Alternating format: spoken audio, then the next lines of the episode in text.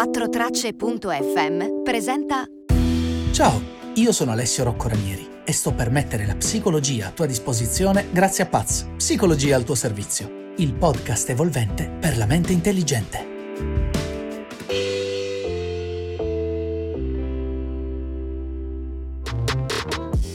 Benvenuto o benvenuta al quinto episodio di questo mini corso di sopravvivenza mentale alla coronacrisi. Oggi sono qui per farti guardare le cose da un'altra prospettiva. Sono qui per farti cogliere tutte le opportunità nascoste in questa quarantena. Perché se c'è un dono inestimabile che ci fa la psicologia, è proprio questo.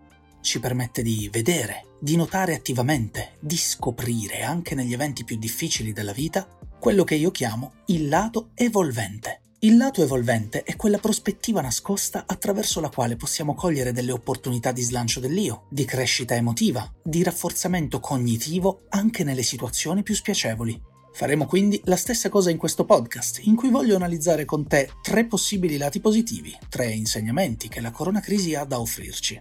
Partiamo dal primo quindi, e cioè, grazie alla coronacrisi possiamo tornare a dialogare con la nostra paura, ma facciamo un passo indietro. Quando abbiamo deciso di ignorare la paura nonostante questa sia parte integrante della vita umana? Beh, quando la modernità, con i suoi mille lussi e rimedi, ci ha abituato ad allontanare, evitare e nei casi più estremi a negare l'esistenza stessa della paura, o più in generale dei sentimenti e delle sensazioni negative. Questo ci ha resi più fragili e spaventati, e non solo al cospetto della paura, ma anche all'intera sfera delle emozioni spiacevoli. Fisicamente e mentalmente, infatti, la paura è spiacevole, ci fa sentire tesi, ci fa sudare freddo, e questa relazione interrotta nei confronti della negatività non ci fa compiere l'unica scelta sensata per poter gestire al meglio tutto questo. La mossa più saggia da compiere in questo caso sarebbe quella di allearsi con la paura. Hai capito bene, ho proprio detto allearsi con la paura e riconoscerne la vitale importanza.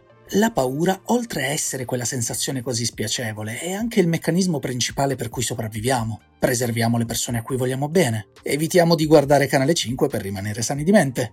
Insomma, è grazie alla paura che si preserva una specie. Quindi bisogna razionalizzare questa dimensione, allearci con essa ed imparare ad accettarla e sfruttarla a nostro vantaggio. Perché dico accettarla? Perché la paura è qualcosa che ci appartiene e che è radicato nella nostra neurobiologia quindi pensare di non volerla più provare sarebbe comunque impossibile. Il secondo dono che può farci questa crisi è favorire il senso del noi rispetto a quello ben più plateale ma vuoto dell'io. Le disgrazie condivise sono una perfetta opportunità per tornare a sentirsi più vicini al prossimo, con cui condividiamo non solo le paure, ma anche le sofferenze, i problemi. E quindi, allenando la nostra empatia, possiamo imparare a riconoscere noi stessi nell'altro e sentirci così automaticamente più completi e felici. Molti studi infatti dimostrano che compiere azioni di beneficenza o di patrocinio collettivo aumenti i livelli di benessere percepito, favorendo sentimenti di appartenenza attiva e gratitudine nei confronti della vita.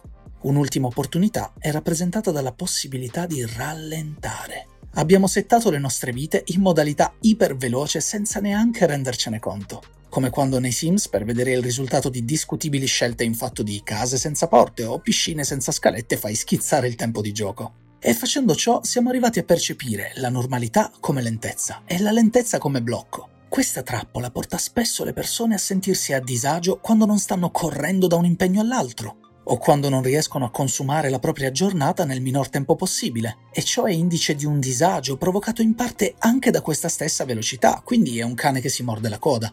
Mentre 30 anni fa, 50 anni fa, per entrare nella società dovevi saltare su un treno in corsa che andava a 30 all'ora, Oggi quel treno è diventato un maledetto hyperloop che se non fai attenzione ti smolecolarizza ancora prima di provare a saltare.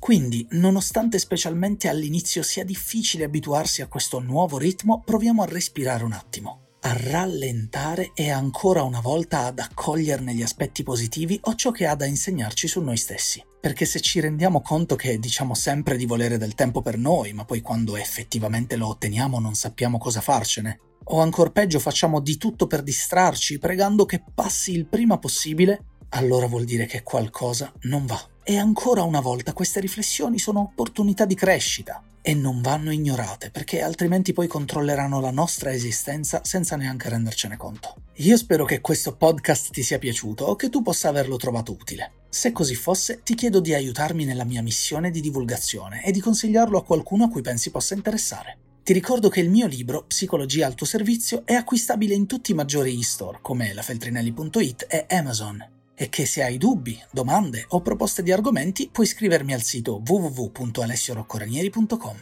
Io ti ringrazio per l'attenzione che mi hai dedicato e ti do appuntamento al prossimo episodio di Paz, il podcast evolvente per la mente intelligente e che la psicologia sia con te.